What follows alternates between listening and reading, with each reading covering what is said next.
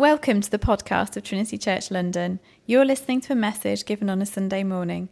If you'd like to know more about us and the life of the church, please visit trinitychurchlondon.com. And the first thing you wanted to know as you woke up was should I be eating food that was sacrificed to idols today? That was what you were thinking about, right? Yes. Thank you, Mpume. It's a question that Paul had from the church in Corinth that feels a bit alien to us now. But let me ask us some questions just, just to stir the waters and maybe for some of you get your adrenaline going. Some of you get you maybe a little bit riled up. I don't know. That would be good to start a sermon. Will at least get your interest. If you're not a Christian here today, I want to say you're super welcome. We're Christians, we love Jesus. If you're just looking in, you can ask questions at the end of the service. But let me talk to you if you're part of the church if you're a Christian. In 1997, many things happened, but one of the things that happened is that J.K. Rowling published the first ever Harry Potter book.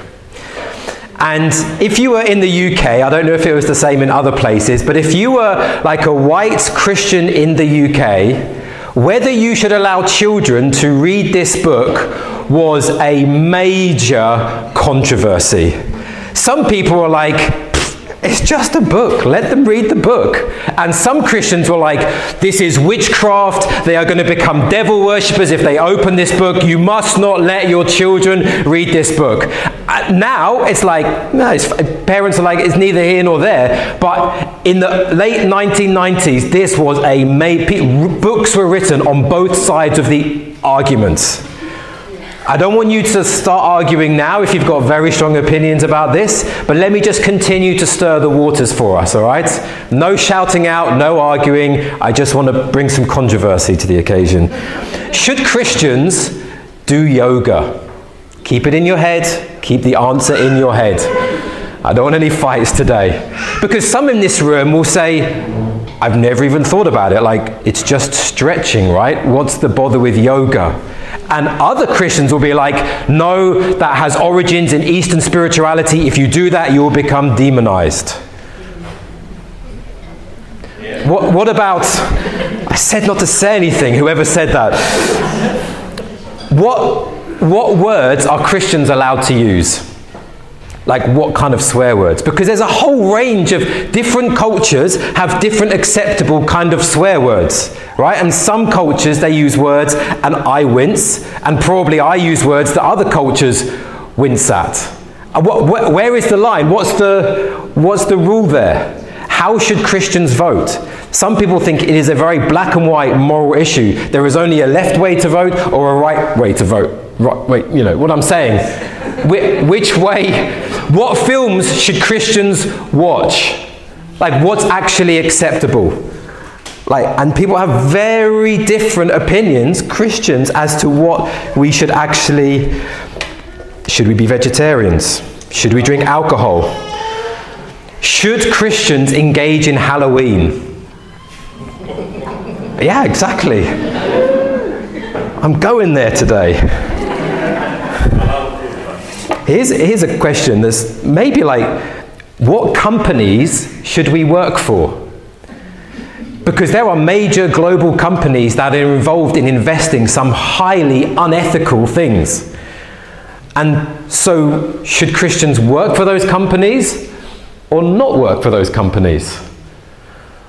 Different Christians have different views on which way the feeling you might have right now is something of what the church were dealing with. Christians support Chelsea. Well, there, there is no debate as to whether Christians should support Chelsea or not. There is only one team in this church and in London, and the team is blue. So, on that point, we are intolerant. The situation that the Christians in Corinth were dealing with were, were these kind of like emotional issues that were actually tearing some relationships apart. They were breaking some friendships apart. We look at it now and think it's just like You're shopping at Aldi, you're shopping at Lidl, does it really matter? For them, this was an, a major emotional, theological, moral issue. This was the situation for them. The, the temple in Corinth, as with many major cities at the time, was not like kind of church buildings as we see them often today, or like this space now. The temple for the, for the Corinthians was much more akin to like a Westfield or a Bluewater, but with religious services to it. The temple was the place where you would go to, uh, it, it, was the equivalent of a kind of restaurant in some ways, and they would celebrate weddings, anniversaries, births of children, major milestones in families, and they would gather at the temple to celebrate these things. It was the gathering point for all socializing, essentially. And so they would go, and what the Corinthians would do is they would take an animal or they would buy an animal there because a whole retail kind of popped up around the temple because it was such a center point for life. And they would buy the animal, they would sacrifice the animal to a god to ask for that God's blessing over their family, for wealth, for health, for a good harvest, whatever it might be. And then when they sacrificed the idol and burnt it, to sacrifice the meat to that God, to that idol, then with what was remaining, they would sit down and have their celebration meal. And everyone did this. It was just part of Corinthian life. You were young and you just grew up going to the temple in a similar way that you might have your favorite restaurant and you might just go there again and again. They went to the temple to celebrate family occasions by sacrificing animals to gods. And then, in the midst of this, this church popped up in the middle of Corinth, and these Christians began to say that we are actually the true temple, that there is this temple over here, but we've been actually filled with the Spirit of the living God, and we are now the temple. And because we are now the temple and we've accepted Christ into our life, two things happened. Some people who were baptized into Christ said, You should never go to the temple anymore because they are worshipping false gods and we are filled with the Spirit of the living God. So you can't do that anymore, which is quite a major thing because you're essentially cutting yourself off from lots of family and socializing and togetherness with, with friends and family. And other Christians were saying, What's the bother? Because Christ is Lord, He's real, He exists, He's on His throne, and these gods that they're sacrificing idols to don't even exist. They are not a thing. So, what does it matter if you go and sit with them and eat that food? You do it as a Christian and you thank God to Christ. It's no big deal.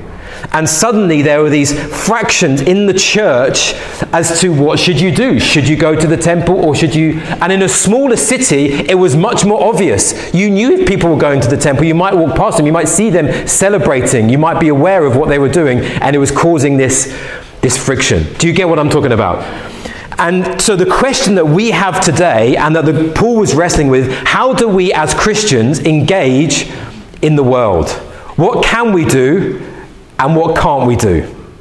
What's acceptable and what's not acceptable. For some of you, I'm going to let you down because if you're like a kind of, you like to dot your I's and cross your T's, you want to know the rules, right? You, some of us, we wish there was like a manual. Just give me the manual, point A, point C, X, Y, Z, and just tell me what I can do and can't do, when and how much, or how long, how many, much money, or whatever. Paul doesn't give us that. What he does is something much more profound. He gives us in this passage a way of thinking about life that will help us engage with any situation that we come across. It's not simple, but it's profound, and he wants to train our thinking so that we can engage in the world. Paul says in Romans 12 that we are to be renewed by the transformation of our mind. So Paul goes in these next few chapters, he essentially uses this case study of food offered to idols as an example of how to think about life and how to engage in a city like London as Christians, like Trinity Church London. And he takes three chapters to do this. So he goes, weaves back and forth with this thinking that we need to take on board. And what I want to do today is just give us three things that Paul gives us to think about. I'm not going to tell you whether Christians can do yoga or not, because I don't want to fight here today. What films, whether you can watch or read Harry Potter. We need to work this out and we need to to think. One of the beauties of Christianity is that it can find its way into any society and any culture, and it can find a home there. And what Paul is giving us is a way of thinking that can see the gospel of Jesus Christ permeate all of life and all of culture, every family, every nation, if we would follow the Holy Spirit. So, I'm trusting you guys and my own heart. We're going to walk with some grace, humility, wisdom, and we're going to look at three things, and then we're going to close with communion. Amen? I'm with you, okay. The first thing that we need to think about when trying to understand whether we should engage in something, the first thing we need to understand is that we have, as Christians, gospel freedom. That when we get saved, we come out from under what Paul calls the law that we live as this kind of default setting with this thinking that we have to do certain things to be approved in life. Even to be approved to my own self, approved to my family, approved to my boss, or approved to God Himself. I have to do, I have to be moral, I have to be holy, I have to do things, I have to pray or help or give or whatever it might be. There is this default setting that unless I am doing good things, then I won't be approved. And we live oftentimes with this quiet sense of guilt or a weight on our life a lack of joy because we never quite feel like we reach up to it because there's all these things that we feel like I did well there, I didn't do well, I did do, I didn't do, and we're always confused where am I standing? And yet Paul says when you become a Christian, you accept Christ into your life and the law is done away with. And you don't live underneath the law anymore that demands that you do things, but you live under Jesus Christ, a man who has done everything for us so that we stand before God, the ultimate judge of all things, approved. So that I'm here today not needing to prove anything to anybody, myself included, because I'm already accepted by God Himself. My judgment is already in. And God says, Well done. I'm approved. So I have radical freedom to engage in the world.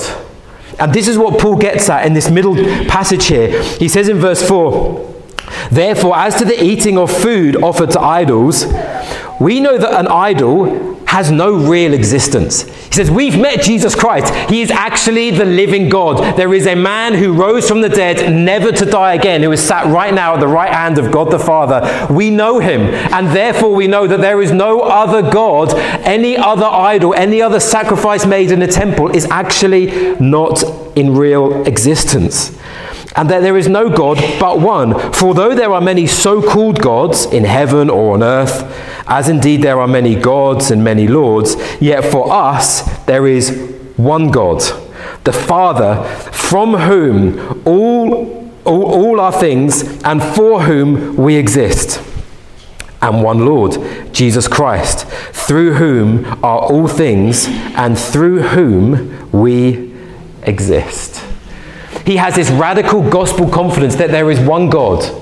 And because there is only one living God, any other pretender is not actually in real existence. And I understand that that's an offensive thing to say in our culture today. But the gospel gives us freedom to understand actually, if there's, if there's one Lord, no one else is Lord but Jesus Christ, then anything else is actually not a real thing. And Paul would say later, you can go and eat that meat because the gods that they were sacrificed to don't actually even exist. So you can go in Jesus' name and enjoy that meat. He says in verse in verse 8 later, he says, Food will not commend us to God. It doesn't have any power to actually do anything to you spiritually. People were afraid that what I ingest or what I eat or what I do or what I say or what I wear, that might kind of defile my holiness. Paul is saying food has no ability to do that. He says, We are no worse off if we do not eat it, and no better off if we do. It's like just a moot point. If you like it, if it's a good price, take it, go and eat. It's fine. Because what commends us to God is not what we do, but Jesus Christ. So he says it's, it's, absolutely fine. It works on this principle that as Jesus, he walked around the earth and he continually got into trouble because he was hanging out with the people that you should not hang out with. He was hanging out with alcoholics, he was hanging out with prostitutes, he was hanging out with tax collectors, he was hanging out with Sadducees, people that the Jewish religious leaders thought you cannot hang out with them and keep your purity because they had this understanding that what you do from the outside can infect your heart. But Jesus came with this radical power that actually wherever he went, he blessed and he served, and his holiness impacted others so that people wondered about Jesus. Jesus wasn't left defiled. And Jesus tells us it's not what goes into your mouth that actually defiles your holiness or makes you holy. If you don't eat this or do eat that, that has no effect. It's actually from what comes out of your heart. That's the important thing. So Christians are able to engage completely, freely in the world. I mean, there's so many. Con- yoga doesn't have Christian roots. But then, neither do Christmas trees. neither does the date that we celebrate Christ's birth on. It has a pagan root. And yet we don't think about that. Companies that we work for were founded with not Christian goals, and yet we engage with them. And I think Paul would say, like he said, look, you can eat that. It's like you're a Christian. You can go in Christ's name, knowing that there is one Lord, there are no other gods, confident, and enjoy the freedom. One writer, we find out a letter, sorry, was written years ago of Christians in the second century. And one writer t- wrote about the early Christians. And I think it's this fascinating insight into how Christians exercise their freedom to go anywhere and to enjoy any land and to be anywhere. And he says this For the Christians are distinguished from others, neither by country, nor language, nor the customs which they observe. So they had no special rule book, like these things we observe, you can mark us out. He says, For they neither inhabit cities of their own, nor employ a peculiar form of speech. Ever met Christians who talk? Never mind nor lead a life which is marked out by any singularity, but inhabiting Greek as well as barbarian cities according as the lot of each of them has determined, and following the customs of the natives. Like if you live in London, you just kind of take on London ways. In respect of clothing, food, and the rest of their ordinary conduct, they display to us their wonderful and confessedly striking method of life. And it's this amazing mix of these Christians who are like, we're just going to get involved in life. If that's how people dress, talk, eat, whatever, we're just going to get involved. And yet, in that context, they express their markedly different life because they lived for Jesus. So, the first thing we need to think about is that you have gospel freedom to do almost anything. Because I have to say almost because some of you will think, what about this industry? I know it's overtly sinful and explicit. You can't do that. But almost everything. But the second thing is this. The second thing we need to think about that might feel contrary, but let's just go there, is we need to think about our own conscience. What does my conscience say about doing this? Because Paul pays a very high regard to our conscience. And he has this language where he talks about those with a weak conscience and those with a strong conscience. And for us today, when we talk about someone with a weak conscience, it normally means someone who like is happy to do really terrible and immoral things and they just don't feel anything.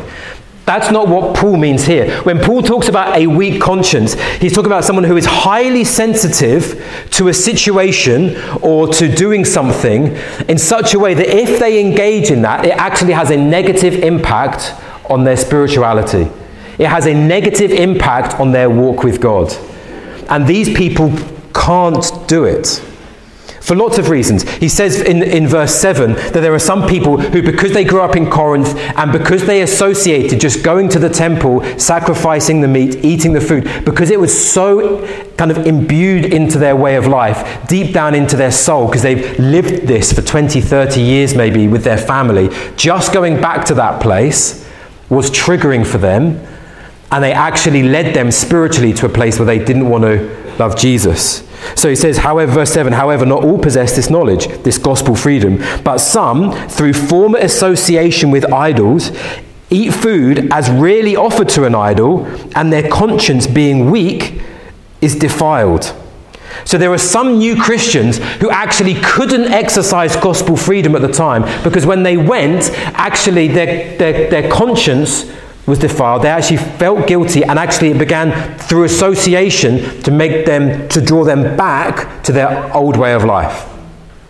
I think, I think I experienced some of this, and I think many of us in all sorts of different lives. When I grew up in a Christian home, but I, I started following Jesus like actively for myself when I was about 17, 18. And through my teenage years, I, I, I struggled a lot with uh, my body and how I viewed myself, and struggled with anorexia for quite a number of years. And at about the age of 17, just as I was exploring Christianity, I got into the gym. I saw a poster of Arnold Schwarzenegger and I thought, that's it, that's what I'm going to be. my, my life goal is set before me. And uh, you think I'm kidding? I wasn't. I was deadly serious. And so I got into the gym and it became my life. I got a voluntary job at the gym so I could get a free membership, and that's where I lived. And at the same time, I was beginning to read the Gospel of Mark and following Christ. And as I began to do that, I began to give myself to Jesus. I wanted to follow him. I also got injured at the time. But for quite a few years after actively starting to actively follow Christ at like 18 years old, I knew that the gym actually was something that really did lead me away from Jesus.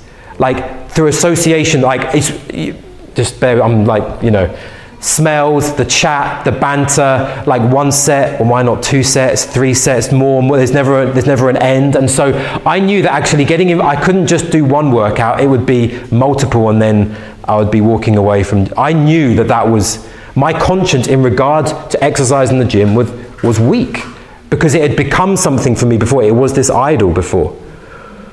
What happened since over the years, like I feel like God healed my knees in particular, but as the gospel freedom has permeated my heart, I have slowly engaged in exercise and the gym again because my conscience has, I think, grown stronger and stronger, and I'm aware now I can go to the gym and it's not a stumbling block to my faith. I can do it in its compartment under the Lordship of Jesus. It's just a bit of my life, and whether I go to the gym or don't go to the gym, it's fine. Amen. This is what some of the the, the, early Christians were experiencing, but with the whole temple experience. And for some of you, you might know some of that. Actually, there are some places, because of the whole atmosphere, the ambition of it, the smell, the chat, the friendship, actually, when you first became a Christian, it, you just couldn't quite go there. And maybe in time, as the gospel freedom permeates and touches the depths of your heart, you might actually be able to engage there, but at the right time. This is a weak conscience. And we've got to be clear Paul never actually says those with a weak conscience, like, buck up. You know, like, you got a weak. He, he actually tells the, those off with a strong conscience, not a weak conscience. So Paul doesn't see this as a particular problem, but if you have a weak conscience in regard to one area, don't go against your conscience. If someone says, Why can't you eat that? Why can't you go there? Why can't you? Don't go along with them. Listen to what your conscience says. And if you feel like I just, it's just me, I can't do it, I don't want to do it, that's fine. Don't go there. Maybe in time, your heart will strengthen. I can think of a number of other areas that 10, 15 years ago, I don't think I would have done. And now I think, actually quite relaxed about that now just the gospel has permeated. The gospel takes time when we become Christians to sink into every area of life. It's like water that slowly seeps into the furthest corners and the depths of our heart. It just takes time sometimes, and that's no problem. And when we realize we have freedom, we can, we can then go. So the question that we need to ask is Is my conscience okay with doing this? If your conscience says no, the key is not to moralize that decision and judge others who are doing it. If you're like, you know, if a 20 year old arrogant me, I feel like the gym is wrong for me, all you other Christians going to the gym are sinning. But you can do that in all sorts of ways. Like we, we can moralize because it makes us feel good, right? If we've got a position that we feel right is moral and just, like we like to look down on other people who are not taking the same moral stand that we are on this decision. We don't moralize, we just say, for me, my conscience says no. So that's the second thing. You realize how nuanced these two things are together gospel freedom and what does my conscience say? And the last thing is this we are called to love one another. Because Paul's ethics don't exist in individuality like ours do. We think normally in the West, is this good for me? I will do it. You do you, right?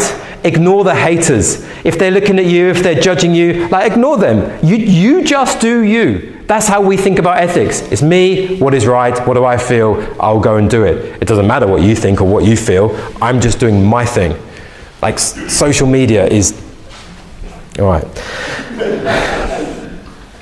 Paul's ethics work on a communal basis. And they work on the basis of not what is good for you, but what is good for the community that you are in. What is loving other people? So you have gospel freedom, but it doesn't always mean that you should use it. In fact, there are many occasions where you should not use the freedom that you do have. I could easily walk there and do that, but for the sake of the church that I am in, I'm not going to. He says this at the very beginning of the chapter. He says, Now concerning food offered to idols. We know that all of us possess knowledge. And you see, most of the Bibles have quotation marks. This was something that some of those with a strong conscience were saying. We have the knowledge. We know that that's not even a thing. We can just go and do that. And they were being harsh with their knowledge. He says, This knowledge puffs up, but love builds up. Some Christians think that the goal of Christian discipleship is just knowledge acquisition. The more I know, the better I become. And oftentimes, those Christians who have knowledge as the ultimate goal, actually, what happens is they move further and further and further away from Jesus and love because what do they do with their knowledge? They start to get harsh and brittle and judgmental and condescending to others who don't possess the same knowledge and don't walk the same path of freedom that they do. Knowledge is fundamental, but knowledge is found in the cornerstone of Jesus Christ, who was a savior who wouldn't even break a bruised reed. He was so gentle. And he comes amongst us. And when Jesus Christ is our cornerstone of our knowledge, what happens is that Christians don't become haughty and judgmental and brittle, but they become soft and gentle and submissive to the community around them because knowledge leads to love, and love builds up.